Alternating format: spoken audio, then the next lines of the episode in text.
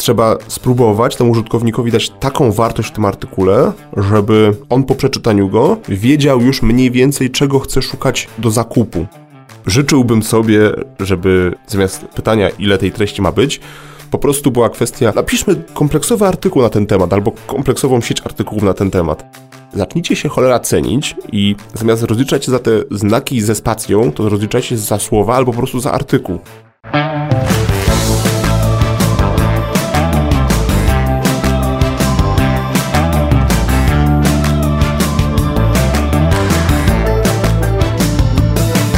O reklamie w internecie. Dla kogo? Za ile? I po co? Opowiada Piotr Polok. Pyta Natalia Siuta. Tej strony Natalia Siuta i Piotrek Polok, a z nami Tomasz Stopka, właściciel i specjalista SEO w agencji Semuraj, który miał do tej pory okazję prowadzić najróżniejsze projekty. Od małych, lokalnych stron po te notujące miliony sesji miesięcznie, prowadzi konsultacje SEO oraz szkolenia z tego zakresu, robi audyty stron internetowych, realizuje projekty edukacyjne. Cześć. Cześć. Cześć. Tomasz, wiem, że twoja ulubiona wyszukiwarka internetowa to Bing, a w związku z tym, że jej udział w rynku no, w skali całego świata jeszcze na początku tego roku wynosił niespełna 3%, to nie możemy nie zacząć od pytania, jak bardzo trzeba ufać specjaliście, żeby reklamować się w Bingu? Jak bardzo trzeba ufać specjaliście, żeby w Bingu się reklamować? No wiesz, wiesz, w co? Polsce egzotyczna dosyć. Dosyć egzotyczna, e, w 3% to urosło kurczę, jest dobrze. To jest w ogóle sytuacja taka, że za dużo czasu spędziłem w wynikach wyszukiwania Google'a, żeby z przyjemnością korzystać z tej wyszukiwarki. Mało tego, troszeczkę mnie grzało to, jak bardzo mieszali w wynikach wyszukiwania i zmieniali mi to, co chcę zobaczyć, niezależnie od tego, czy ja to chciałem, czy nie chciałem tego widzieć, a w Bingu tego problemu nie było. Mało tego, też wyniki Binga są na tyle fajne, ascetyczne, jak Google jeszcze, nie wiem, 6 lat temu. Nie ma tych wszystkich wodotrysków, nie ma reklam, co jest też dosyć istotne. Nie zajmuje mi miejsca w oknie wyszukiwania coś, co mi jest niepotrzebne. Natomiast jeśli chodzi o to, czy ewentualnie kontroluję, co się w Google dzieje, to jak najbardziej, bo no, umówmy się, na tą chwilę nie ma potrzeby siedzenia w wynikach wyszukiwania, skoro mamy Google Search Console, Ahrefsa, Senuto, Semstorma, Surfer SEO i mnóstwo innych narzędzi, które monitorują nam wszystkie istotne wskaźniki a ja też jestem użytkownikiem internetu, tak? I po prostu chcę sobie korzystać z tego internetu jak najwygodniej. A nie masz takiego wrażenia właśnie, że pracując jako specjalista Google z klientami, wygląda to w taki sposób, że jesteś specjalistą, który wykonuje zabieg korekcji wzroku, a sam nosi okulary? Niekoniecznie. Właśnie też mam możliwość spoglądnięcia na niektóre tematy z trochę innej perspektywy. W sensie, kiedyś taka naszła mnie myśl, że Czemu wszyscy tak bardzo skupiają się przykładowo na wbiciu się w top 3 wyników wyszukiwania, biorąc pod uwagę, że jest gigantyczna konkurencja praktycznie na każde zapytanie, skoro można na przykład skorzystać z innych usług Google'a, czy to z Google Newsa, Discovery, Google Photos, YouTube'a, albo na przykład, nawet jeżeli się gdzieś wykupuje przykładowo publikacje sponsorowane, to można wykupić taką publikację, tak zbudowaną, żeby nie budować pozycji w wynikach wyszukiwania takich klasycznych, tylko na przykład w Google Newsie, przykładowo. I użytkowanie Binga sprawia, że patrzę na Google nie jako na przedłużenie mojej ręki, tylko jako na narzędzie tak mi się wydaje, tak? W sensie taka jest moja obserwacja samego siebie w tym temacie. A dlaczego jeszcze warto wyjść poza schemat, poza tą inną perspektywą? Na przykład mniejsza konkurencja w tym przypadku? Znaczy mówimy o konkurencji w Bingu, Bingu czy w Google? W Bingu, tak. Znaczy wiesz co, w Bingu jakoś na, na przestrzeni ostatnich lat nie spotkałem się z kimś, kto powiedział ej stopka, weź mnie wypozycjonuj w Bingu. Nie, to tak nie działa. W sensie korzystam z, tylko z tej wyszukiwarki, nikt się tam nie pozycjonuje. Miałem co prawda chyba dwie, dwa zapytania, dwie prośby o pomoc przy uruchomieniu reklam reklam płatnych, ale niestety ja w reklamach płatnych jestem trochę noga, próbowałem pomóc, ale okazuje się, że no niestety do polskich użytkowników nie jesteśmy w stanie dotrzeć. Chyba, że ktoś używa wersji angielskiej Binga w Polsce, no to wtedy ewentualnie można dotrzeć, ale ze stronami polskimi niestety promować się nie da. To ja mam pytanie jeszcze odnośnie tych reklam, bo powiedziałeś, że w Bingu nie ma reklam, ale miałeś tworzyć je dla klienta. Okej, okay, to tutaj taka gwiazdka. Reklam nie ma w Polsce. W ten sposób. To znaczy nie jesteśmy w stanie z Polski reklamować się w Polsce, możemy się reklamować z Polski za granicą lub ewentualnie jak ktoś dobrze pokombinuje, nie wiem jak to się robi, bo tutaj mówię, nie jestem specjalistą od reklam płatnych. Ostatnio trafiłem na reklamę w wynikach polskojęzycznych, nawet sprawdziłem wtedy, czy coś czasem się nie poprzełączało tam w panelu, że może włączyli obsługę języka polskiego, ale nie, po prostu ktoś dobrze gdzieś pokombinował, nie wiem. Jeszcze nie ma reklam, czy to jest takie celowe działanie? Z tego, co się orientuję, gdzieś tam próbowałem się dowiedzieć, to jeszcze nie ma reklam. Generalnie po prostu jesteśmy za mali, tak? Za małym rynkiem zbytu, y, żeby się tutaj nami interesowali. Przypuszczam, że gdyby kilku specjalistów reklamy płatnej, nie wiem, jakiś dziedzic, Lewiński, czy, czy inne jakieś znane nazwiska, gdzieś tam zaczęły mówić, że no włączylibyście te reklamy płatne, bo przydałoby się trochę więcej hajsu zbierać, prawda, z innych wyszukiwarek, może coś by się udało ogarnąć. Przypuszczam, że na przykład może gdyby też Artur Strzelecki jakiegoś gościa zaprosił z Microsoftu i pokazał mu, że no w Polsce trochę tych specjalistów jest i generalnie są dosyć dobrze przekminione, przekombinowane pomysły, może coś by się w tym temacie ruszyło. To jak już mówimy o wyszukiwarkach, to też nie sposób nie wspomnieć o treści. Po co ona jest, jaka ona powinna właściwie być? Skupimy się już na Google, bo mówmy się, że, że Binga pominiemy w tej kwestii. Natomiast mm, po co ma być treść? W dwojaki sposób można odpowiedzieć. Z punktu widzenia osoby zajmującej się SEO, no to po to, żeby zbudować sobie pozycję w wyszukiwarce. Spoko. Z punktu widzenia użytkownika i generalnie ludzi, którzy po prostu korzystają z tej wyszukiwarki, a SEOwcy też korzystają z tej wyszukiwarki, to głównie chodzi o to, żeby dostarczyć odpowiednich, relevantnych treści na zapytania. I teraz pojawia się jeszcze kwestia tego, jak te treści budować, żeby były i dopasowane do potrzeb użytkowników i spełniały zasady SEO. I tutaj też pojawia się znowu kwestia, czy chcemy się pojawiać tylko w wynikach wyszukiwania, czy w innych dodatkowych usługach, czy na przykład chcemy wiele pieczeni na jednym ogniu ugryźć. No i tutaj mamy dosyć otwarty temat. Biorę po 1000 zł od każdej z drużyn i słucham Państwa pytań. Ja się zastanawiam nad jedną rzeczą, czy Google trochę nie robi nas w konia albo sam siebie, bo z jednej strony mówi, że treści muszą być może nie tyle dopasowane do odbiorcy, co wartościowe, żeby wyciągnął z nich to, czego potrzebuje, a z drugiej strony serwuje nam, czy sklepy są otwarte w niedzielę, nie? I i cały czas w tekście przewija się tylko jedno pytanie i odpowiedź, że znajdziesz ją poniżej. Więc to się trochę wyklucza moim zdaniem. Tak, ale to jest problem Google'a tak naprawdę. W sensie oni sami do takiej patologii dopuścili, dopuszczają i przypuszczam, że tak jak kiedyś walczyli z linkami, to w momencie, jak nie podejmą jakichś drastycznych działań dotyczących takiego spamu, po prostu, no nie bójmy się tego słowa, tak, to jest taki, bym powiedział, spam informacyjny 2.0, to jeżeli oni po prostu tego nie utną w zarodku i nie powiedzą, że słuchajcie, od tego momentu będziemy karać za takie beznadziejne treści, no to dlaczego mieliby ludzie z tego nie korzystać, tak? W sensie jest gigantyczna ilość zapytań, no nie rozmawiamy o, o tym zapytaniu, czy sklepy są otwarte w niedzielę, bo nikt tego nie wyszukuje, tylko właśnie każdy z nas, jak tutaj siedzimy, wpisał to choć raz, Dziękujemy panie rząd, że musimy o takie rzeczy pytać. No i teraz, żeby się pojawić w wynikach wyszukiwania na takie zapytanie, no to co musimy zrobić? No trzeba zrobić zoptymalizowany tekst pod takie zapytanie. No i ogień. W jednym z odcinków rozmawialiśmy z Robertem, nie chciałem, o tych patologicznych treściach, bo przecież to już kiedyś było. Pamiętamy rzeczy związane z synonimami i z tekstami z mieszarek, z precelami i tak dalej. Czy to jest ciąg dalszy, tylko w lepszej wersji? Niekoniecznie. Przypuszczam, że bardziej to jest kwestia. Chociaż tak, tak, to będzie coś podobnego, tylko że teraz zamiast robić to białkowo synonimami, klamerkami i liniami podłużnymi, to będziemy to robić z wykorzystaniem sztucznej inteligencji, przypuszczam. Z tego co się orientuję, jest już parę redakcji, które stosuje mniej lub bardziej udanie to rozwiązanie. Zresztą widziałem też parę narzędzi, które są ogólnodostępne, gdzie wpisujemy jakieś zapytania, słowa kluczowe, czy, czy jakieś podajemy dane wejściowe i one nam wypluwają bardzo sensowne treści zwrotne. Także tak, w pewien sposób to jest nowa wersja starego rozwiązania, niestety. Okej, okay, to o czym pamiętać tworząc treść? Bo do tego, żeby przekonać użytkownika, to czasami sekundy potrzebne są. O, to jest dosyć trudne i bardzo otwarte pytanie.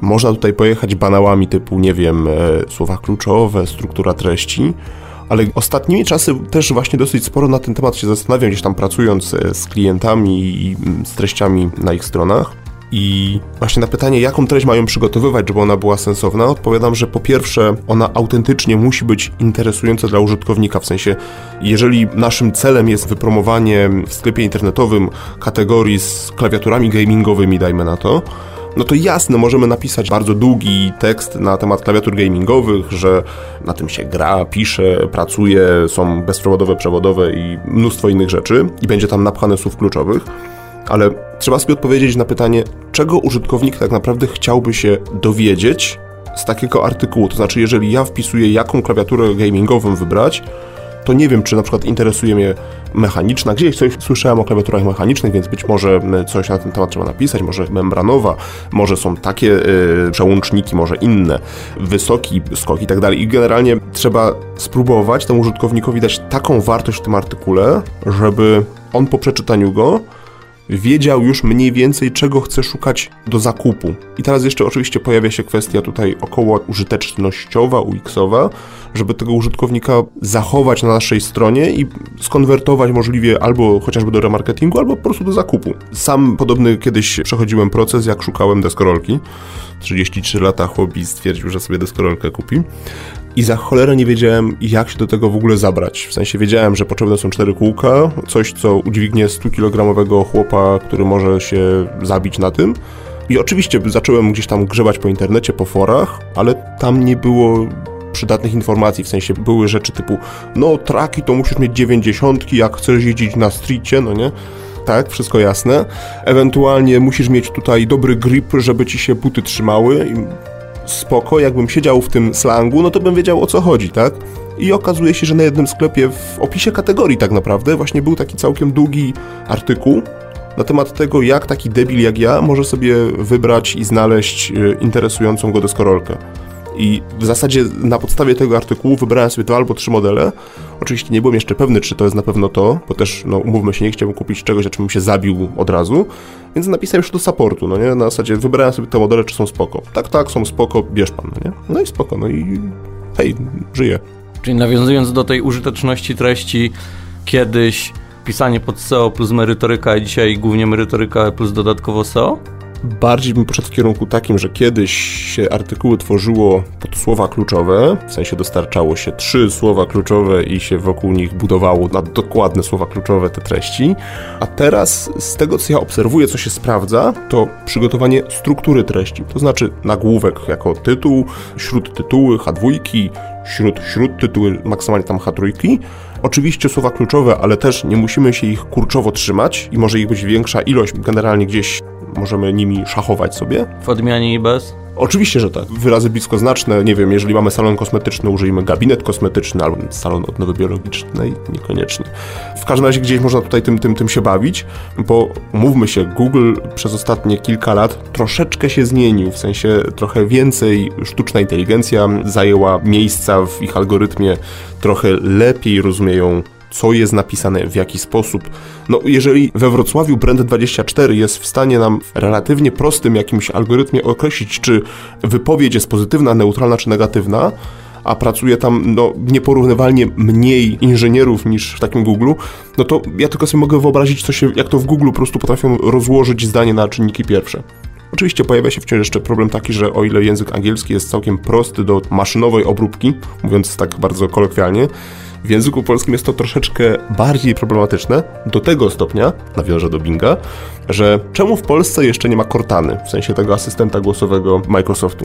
To nie jest kwestia tego, że oni nad tym nie pracowali, bo pracowali i to chyba spokojnie, jak ja się pytałem, jakieś 3 lata temu, może 4, to oni już pracowali chyba 3 lata nad tym, czyli od tamtego momentu do dziś minęło jakieś 6-7 lat. Nie ma Cortany po polsku. Wynika to z tego, że język polski jest cholernie trudny do obsługi maszynowej. Okej, okay, to przechodząc y, jeszcze do bardziej kwestii technicznych, jak długa powinna być taka treść? Bo często to są zlecenia typu 1200-1500 znaków ze spacjami. Nienawidzę tego pytania. Po prostu, czy to jest zadawane przez copywritera, klienta w takich rozmowach luźnych lub mniej luźnych. Nienawidzę tego pytania I życzyłbym sobie, żeby zamiast pytania, ile tej treści ma być, po prostu była kwestia, napiszmy kompleksowy artykuł na ten temat, albo kompleksową sieć artykułów na ten temat. Tutaj nawet jeszcze przed nagraniem szybko sobie przewinęliśmy właśnie podobny temat i tak jak rozmawialiśmy sobie tutaj z Piotrkiem jeszcze przed tym nagraniem, ostatnio na SMKRK w Krakowie była jedna prezentacja, prawdopodobnie, bo nie byłem niestety obecny, ale prawdopodobnie była to Milena Majchrzak z Semstorma, zrobiła badanie, gdzie analizowała ile treści powinno być przygotowane, żeby wbić się w top 10, w sensie tam sprawdziła sobie po prostu wielkość treści na stronach, które są w top 10. No i tam gdzieś wychodziło, że 3000 znaków, 5000 znaków czasami musi być. Tylko, że mnie się wydaje, że to jest troszeczkę też nie do końca dobry e, sposób przygotowywania się do, do, do wykonania treści. To znaczy, jeżeli przykładowo ja tworzę sobie salon samochodowy, strzelam, patrzę sobie na wyniki wyszukiwania, widzę, że pierwsze 10 wyników wyszukiwania ma treści, dajmy na to, nie wiem, 2000 znaków albo słów, niech będzie, że słów. No więc ja sobie tworzę e, artykuł na 3000 słów, no bo żeby wejść cały na biało, prawda, żeby nie, nie można było mnie tak łatwo przeskoczyć w ilości treści. No i okazuje się, że kurczę, mam te 3000 słów i jakoś nie buduję swojej pozycji, ewentualnie bardzo powoli. Po czym nagle jeszcze pojawia się kolejny nowy salon samochodowy, tworzy 4000 słów. I gdzieś ta średnia cały czas idzie w górę. Nagle dochodzimy po dwóch latach do sytuacji, gdzie średnia ilość słów wymagana, żeby potencjalnie wbić się w top 10, to jest 10 tysięcy znaków.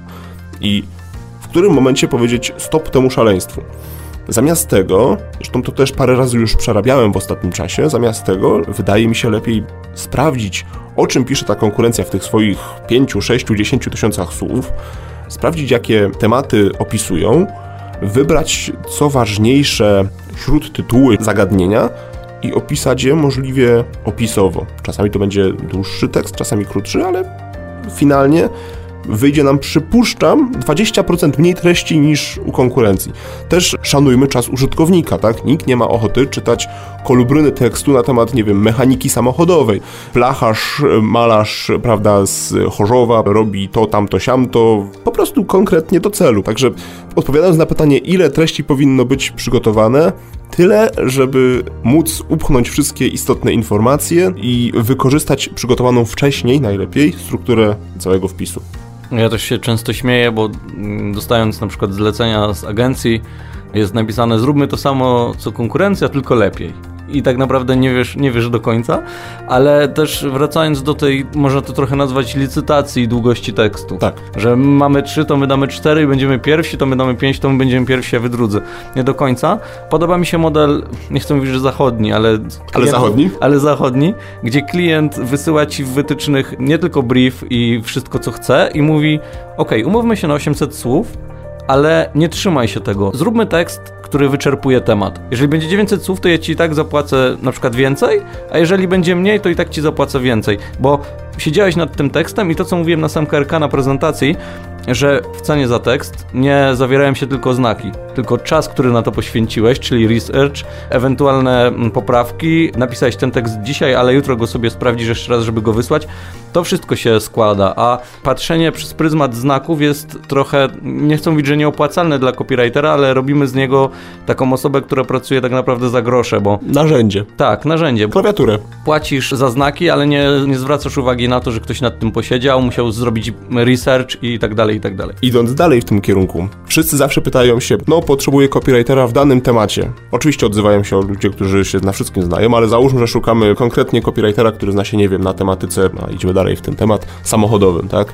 To mnie powinno interesować, że na przykład ja ten tekst otrzymam za tydzień, przykładowo tak się umówimy, i będzie wyczerpywał dany temat. Ta osoba, znając temat, będzie w stanie dużo więcej ciekawych informacji, mam nadzieję, napisać na ten temat, niż osoba, która, ok, rozliczy się za znaki i będzie mi piękne, poetyckie wstawki wrzucała, które kompletnie źle się czyta, nic nie wnoszą, a ja muszę jeszcze za nie zapłacić. Ja też zresztą staram się y, w podobny sposób działać. Wychodzi na to, że chyba moja firma działa w modelu zachodnim. Muszę zrobić wersję angielską. Tłumaczy, proszę się zgłaszać. W każdym razie zmierzam do tego, że dobrym patentem jest współpracować z ludźmi, którzy znają dany temat, są w stanie możliwie go opisać, wysycić, i dostarczyć nam po prostu coś jakościowego za rozsądną kasę. Właśnie rozsądną kasę, w której będzie wliczony i czas, przede wszystkim czas wykonania, a nie to, że ktoś stuknie w klawiaturę 100 tysięcy razy albo 20 tysięcy razy, no i jego wiedzę. To jak już jesteśmy przy kosztach, ile ta treść kosztuje, to też co zawiera się w tej cenie, bo to tylko napisanie tekstu, czy publikacja na przykład, co jeszcze, jakie są te składniki? Problem jest taki, że ja osobiście nie zajmuję się tworzeniem treści, w sensie ja też jestem raczej w pozycji takiej, że ja po prostu mam jakiś budżet od klienta i informacje, potrzebujemy to i to, masz baw się, no nie? Był czas, że pisałem treści, ale to głównie na zaplecza i pod synonimizatory do projektów w Omniadzie. Piękne czasy. A teraz po prostu tylko zlecam te treści, więc nie jestem w stanie powiedzieć, jak rozliczyć się za tą treść. Mogę jedynie zasugerować tutaj niektórym copywriterom, że może warto zmienić sposób rozliczania się, albo inaczej, nawet nie, że sposób rozliczania się. Zacznijcie się cholera cenić i zamiast rozliczać się za te znaki ze spacją, to rozliczajcie się za słowa albo po prostu za artykuł. Bo chyba lepiej jest wziąć przykładowo, nie wiem, zakładam stówę za artykuł i posiedzieć nad nim 15 minut i napisać o czymś, co znacie, co lubicie, a nie szarpać się za cztery dychy na jakiś temat, który gdzieś jakiś zrobicie sobie research i poświęcicie na niego godzinę i generalnie to jest niewspółmierne według mnie. Także taka moja uwaga, e, jeśli chodzi o rozliczenia. Co do konkretnego jakiegoś tutaj budżetu, no niestety nie będę w stanie chyba nic ciekawego powiedzieć. To będąc przy kasie jeszcze ja zapytam, bo często widzi się, szukam copywritera, stawka za 1000 znaków, 5 zł, proszę się zgłaszać, proszę nie pisać komentarzy, że nikt nie napisze, bo i tak się ktoś zgłasza. Czy ty masz problem, albo właśnie go nie masz, rozmawiając z klientem, mówiąc: OK, mamy mm, budżet na artykuł, ale dobrze, jakbyśmy go zwiększyli, bo wtedy znajdziemy osobę lepszą, bardziej merytoryczną, osobę, za którą jestem pewny, i klient powie: OK, jeżeli mam zapłacić więcej za jakość, to zróbmy to. Wydaje mi się, mam taką nadzieję, że akurat osoby, z którymi ja współpracuję, klienci, są na tyle rozumni w kwestii tego, że jednak jakość jest ważniejsza niż ilość, że na przykład wolą mieć mniejszą ilość treści miesięcznie, ale lepszej jakości. Najlepszym przykładem niech będzie pewien sklep zoologiczny z Krakowa, z którym współpracuję już szczęśliwie od nie wiem nawet ilu, trochę się już pogubiłem, ale myślę, że będzie ze dwa lata.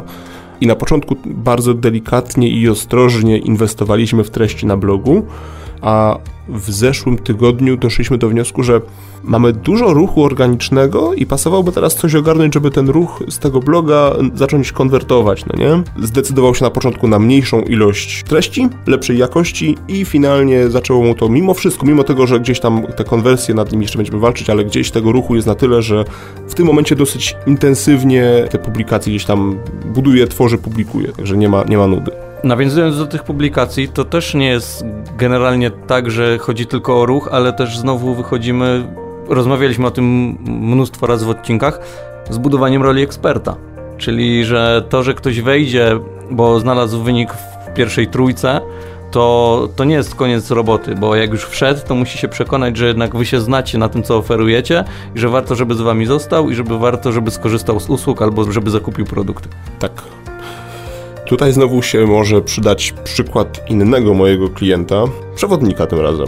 Współpraca, ją nawiązywaliśmy, wyglądała tak, że oni byli, no nie bójmy się tego słowa, w czarnej dupie i mieli stronę na WordPressie. Ona była jakaś tam se, chyba nie, to jakiś tam one page. Generalnie szału nie było. Co się dało, to tam zoptymalizowaliśmy, treści pododawaliśmy. Zaczęło to jakoś żreć. Ale zatrzymaliśmy się z dużą ilością fraz gdzieś w top 9-8 no dla przewodnika, który ma dosyć sporą konkurencję, no to nawet te dolne pozycje w, na pierwszej stronie wyników wyszukiwania to nie jest szczyt marzeń, tak? I porobiliśmy wszystko, linki, dodatkową optymalizację. Nie chciało ruszyć. I przekonaliśmy klienta, że słuchaj, wiesz co, zrobimy ci w ramach współpracy nową wersję strony, bo nam będzie łatwiej i tobie będzie łatwiej. Na przy okazji sobie jeszcze linka w stopce wrzucimy, ale to tak przy okazji. I zrobiliśmy tą stronę. Praktycznie natychmiast nam się udało poprawić tą pozycję. Nie było tutaj szału wielkiego, była ta strona na piątej, szóstej pozycji w wynikach wyszukiwania. Ale znowu zauważyliśmy, że ruch oczywiście się zwiększył, no bo większa ilość słów kluczowych była widoczna, tego ruchu generalnie było też więcej, ale konwersja nam coś się nie zgadzała. Była sytuacja, że mieliśmy rekordowe miesiące, jak na przewodnika, tam po kilkaset wejść miesięcznie, ale tej konwersji cholera nie było. Tu taki idealny dla mnie przykład, że no dobra treść fajnie się broni w SEO, ale nie powoduje konwersji.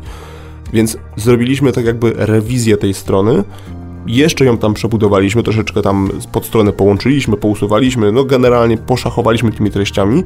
One się jakoś wybitnie, w sensie treści jako takie nie zmieniły, pozmieniały tylko swoje miejsce.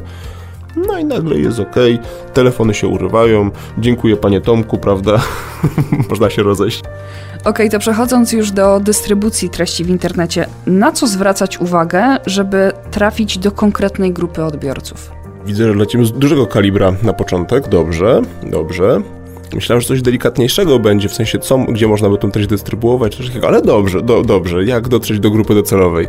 No tutaj niestety mam różne doświadczenia, w sensie jeżeli chodzi o strony lokalne, no to tutaj sprawa jest dosyć prosta. Mapy w Google wystarczą tak naprawdę, albo jakieś podstrony dedykowane jakimś lokalnym filiom. To zazwyczaj wystarcza, w sensie optymalizacja pod konkretną lokalizację. Jeżeli chodzi nam tutaj o nieco bardziej skomplikowane tematy, na przykład sklep internetowy, nie wiem, zoologiczny, dajmy na to, no to tu już niestety musimy troszeczkę lecieć z armatą na komary i wydaje mi się, że w przypadku takich sytuacji dobrym pomysłem jest uzupełnienie kampanii SEO-owej reklamą płatną. Bo reklama płatna nam idealnie dotrze do użytkownika, który ma konkretną potrzebę, konkretne zapytanie, a SEO tak naprawdę będzie wspierało tą kampanię w taki sposób, że jeżeli ktoś wyszuka jakiś konkretny produkt i trafi raz na naszą stronę z reklamy płatnej, później będzie chciał na przykład nie dowiedzieć się opinię czy, czy zastosowanie jakiegoś produktu, no to możemy też kierować go na naszą stronę jakkolwiek, żeby go grzać do zakupu u nas, tak? W sensie ta treść może być poradnikowa, ale to może być też taka treść znaczy poradnikowa w tym sensie, że co wybrać, ranking produktów i tak dalej, ale może być też to treść taka mm, pomocna, typu dawkowanie, stosowanie, opinie, galerie, tego typu historie, ale pojawia się jeszcze trzecia, wydaje mi się, najtrudniejsza część, to znaczy dotarcie do specjalistów w danej branży. Mam tutaj jednego klienta, który zajmuje się bardzo takim niszowym, specjalistycznym tematem. Jest generalnie branża też tak skupiona trochę jak SEO, w sensie wszyscy się znają, każdy kojarzy, ale gdzieś nie każdy ze sobą współpracuje i cały czas każdy myśli, że inny robi coś lepiej niż ta firma, która wyszukuje informacji. I tam dotarcie do specjalistów, do potencjalnych klientów jest cholernie trudne. Mówimy tam o specjalistach, którzy zajmują się projektowaniem w CADzie. Mamy project managerów, mamy inżynierów. Ciężko powiedzieć tak naprawdę, gdzie te osoby przesiadują, w sensie w internecie. Z jednej strony to mogą być osoby, które po godzinach pracy siedzą i łupią w World of Tanks, a z drugiej strony to mogą być osoby, które na przykład chodzą gdzieś do filharmonii i one po prostu internetu nie ruszają, bo to jest w ogóle dla plepsu, no nie? I teraz pytanie, jak do takiej osoby dotrzeć? Można próbować na przykład wykupywać jakieś artykuły sponsorowane na branżowych stronach albo po prostu podsyłać jakieś notki prasowe i to może zaże, może nie, ale też raczej pojawia się problem taki, że po prostu trzeba na jak największą ilość zapytań w wynikach wyszukiwania się pojawić bo trzeba wyjść z założenia, że taka osoba będzie, w sensie taki potencjalny klient, na tyle mało rozgarnięty w internecie, że on po prostu w wyszukiwarce wpisze sobie mam jakieś swoje zapytanie w danej lokalizacji, enter, tak? I to będą zapytania po prostu bardzo długie, no i spróbować wyłapywać te, te wszystkie zapytania na naszą stronę. Czy w Twoich tekstach, albo czy w tekstach Twoich klientów stosujecie taką zabawę, słowną żonglerkę e, związaną z e, słowami, które są w żargonie oraz ze słowami, które są używane potocznie. Staramy się, znaczy to jest kwestia tego, że jeżeli klient będzie łaskawy i nam takie informacje udostępni, a zazwyczaj pytamy się o takie rzeczy, w sensie to nie jest to, że my czekamy, aż oni nam to dostarczy, tylko pytamy się, żeby była jasność i też zachęcam, żeby o takie rzeczy pytać klientów, w sensie oni nie gryzą najczęściej, a jak gryzą, to się wypowiada umowę. I tak, jak najbardziej pytam o takie rzeczy i staramy się wdrażać to, bo nagle się okazuje, że mogą dziwne określenia być wymagane w treści, żeby złapać użytkownika, albo nawet idąc krok dalej, też miałem taki przypadek, gdzie w takim katalogu w sklepie internetowym, jakimś tam motoryzacyjnym, wydawało mi się, że najistotniejsze będzie umieszczenie słów kluczowych typu, nie wiem, akumulator samochodowy, marka coś tam, coś tam albo nie wiem, jakaś sprężyna, hmm, hmm, hmm, też jakaś tam specjalistyczna część. Okazuje się, że nie. Wystarczyło zapytać klienta, okazało się, że nie, tego nikt tak nie szuka. U nas wszyscy szukają po numerze fabrycznym, jakiś tam SN1285 i to było tak naprawdę kluczowe. Gdyby w sklepie produkty były tylko tak ponazywane, oni by już mieli wszystko tam, prawda, ogarnięte, zbudowaną pozycję. I zresztą tak zrobiliśmy, zrobili cudownie. Zapytałem z tego powodu, bo sam to u siebie stosuję, żeby z jednej strony pomóc ludziom, którzy nie są do końca świadomi, czego szukają, ale wiedzą, że y, na przykład szukają leku na katar, a nie na nieżyd nosa. A z drugiej strony jesteśmy też profesjonalni, kiedy używamy tego żargonu i osoba, która szuka e, leku na nieżyd nosa wie, że my się też na tym znamy, bo posługujemy się tymi samymi słowami, czyli budujemy sobie takie wzajemne zaufanie, można powiedzieć. Tak, tylko tutaj też trzeba mieć na uwadze, że trzeba bardzo uważać przy stosowaniu zamiennie żargonu w artykułach, bo istnieją oczywiście miejsca, gdzie jest to wręcz obligatoryjne, żeby, żeby użyć nawet w nawiasie, nie wiem, wyjaśnienia, że chodziło o nazwa jakaś tam e, oficjalna, ale jeżeli na przykład na strzelam, totalnie strzelam, e, na jakiś kocioł e, w hucie mówi się, nie wiem, baśka, no to, to będzie trochę głupio brzmiało, że wlewamy gorące żelazo do baśki umówmy się, człowiek, który gdzieś tam pracuje w hucie, no to on po prostu nawet nie, że uśmiechnie się, tylko po prostu, a spoko, do, do tego wielkiego kotła, prawda, który tam, nie wiem, sobie dynda nad obszarem roboczym. Natomiast gdyby ktoś postronny coś takiego przeczytał, no to trochę takie cringe, no nie, by się zrobił. Dlatego trzeba uważać. Czasami mo może dobrym pomysłem też będzie na przykład stworzenie dwóch artykułów, tak naprawdę dwóch treści na dany temat. Jeden bardziej jest budowany pod kątem mniej zaawansowanych użytkowników z danym tematem, a drugi taki właśnie prosto z mostu, konkretnie skierowany do tych osób z branży. I to też może być pomocne o tyle, że ten artykuł, treść dla mniej zaawansowanych użytkowników. W nim można zawrzeć dużo więcej zachęt do współpracy, takich pokazujących eksperckość, natomiast takie bardziej konkretne, skierowane dla branży, tam można po prostu pokazać, że słuchajcie, My robimy coś tak, tak i tak, nie da się tego zrobić jeszcze lepiej, my mamy po prostu najlepsze jakieś tam metody, sposoby działania i przykładowo też można gdzieś wpleść zachętę na przykład do przejścia pracownika z jednej firmy do drugiej. Okej, okay, ale to wszystko dzieje się w obrębie tylko strony klienta? Nie, nie, nie, nie, nie. to z jednej strony oczywiście można tą naszą treść na stronie podzielić na dwie grupy docelowe, ale absolutnie te wszystkie działania, te treści można też wykorzystać do promocji na zewnątrz. No, nie szukając dalej, najpopularniejsze obecnie rozwiązania artykuły sponsorowane. Tutaj można szachować tak naprawdę budową tej treści w zależności do kogo my chcemy dotrzeć, tak? Jeżeli publikujemy nam jakieś branżowe serwisy, no to używamy żargonu, jeżeli na przykład nie wiem, do Onetu, no to jednak gdzieś tam bardziej takie przyjazne użytkownikowi stwierdzenia, ale to też jeszcze jest kwestia tego, że na przykład niekoniecznie musimy mieć tylko stronę firmy usługowej, to może być sklep internetowy, albo to może być po prostu serwis treściowy, bo takich też nie brakuje, tak? W sensie stron, które po prostu żyją z tego, że publikują treści i sprzedają miejsce na artykuły sponsorowane.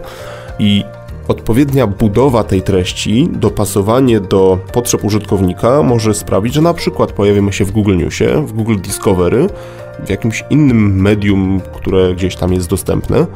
I oczywiście to też nie jest tak, że pojawienie się ze stroną w Google Newsie czy w Google Discovery to jest jakaś kwestia bez żadnego problemu, w sensie, że to się dzieje samo tylko trochę jednak trzeba wysiłków to włożyć, tak? W Google Discovery na przykład pasuje mieć takie treści, które będą mniej więcej poradnikowe i mniej więcej dopasowane do potrzeb użytkowników. I tutaj być może, być może nasze artykuły takie specjalistyczne, eksperckie są w stanie jakkolwiek się tam pojawić. W sensie gdzieś dotrzemy na przykład z zainteresowaniami do tego naszego inżyniera, tak? W Google Newsie, no to musimy tam się do tej usługi dodać, e, musimy regularnie publikować, utrzymywać jakiś tam poziom tych treści, więc to też niekoniecznie firma usługowa się tutaj odnajdzie, ale na przykład już jakiś serwis treściowy jak najbardziej. I też miejmy na uwadze, to też nie jest tak, że wszystkie treści muszą być jakieś górnolotne i po prostu super jakościowo. Niestety nie brakuje też serwisów, niestety trochę maczałem w tym palce. Są serwisy, które na przykład imitują serwisy plotkarskie, żerują tak naprawdę na taniej sensacji, typu nie wiem, jakaś znana osoba nie żyje, albo czy dana osoba zmarła, tak? Jest artykuł, że w sumie to nie, ale słowo kluczowe, czy jakiś tam bait na, na to, czy dana osoba umarła, jest na tyle powtarzana i na tyle to jest jakoś tam zbudowane, że no choćby się nie chciało, to się kliknie. I to tutaj wcale nie mówię, że klikną tylko najmniej, jakby to powiedzieć, żeby nikogo nie obrazić, tylko osoby o niższym ilorazie inteligencji, bo mnie też się zdarza. Chociaż może też kwestia tego, że sam nie jestem może jakiś najbystrzejszy, ale to pozostawiam opinię, prawda, specjalistom. Także podsumowując, chodzi mi po prostu o to, że w zależności co chcemy osiągnąć, tak trzeba dopasować tą treść. O reklamie w internecie. Dla kogo? Za ile? I po co?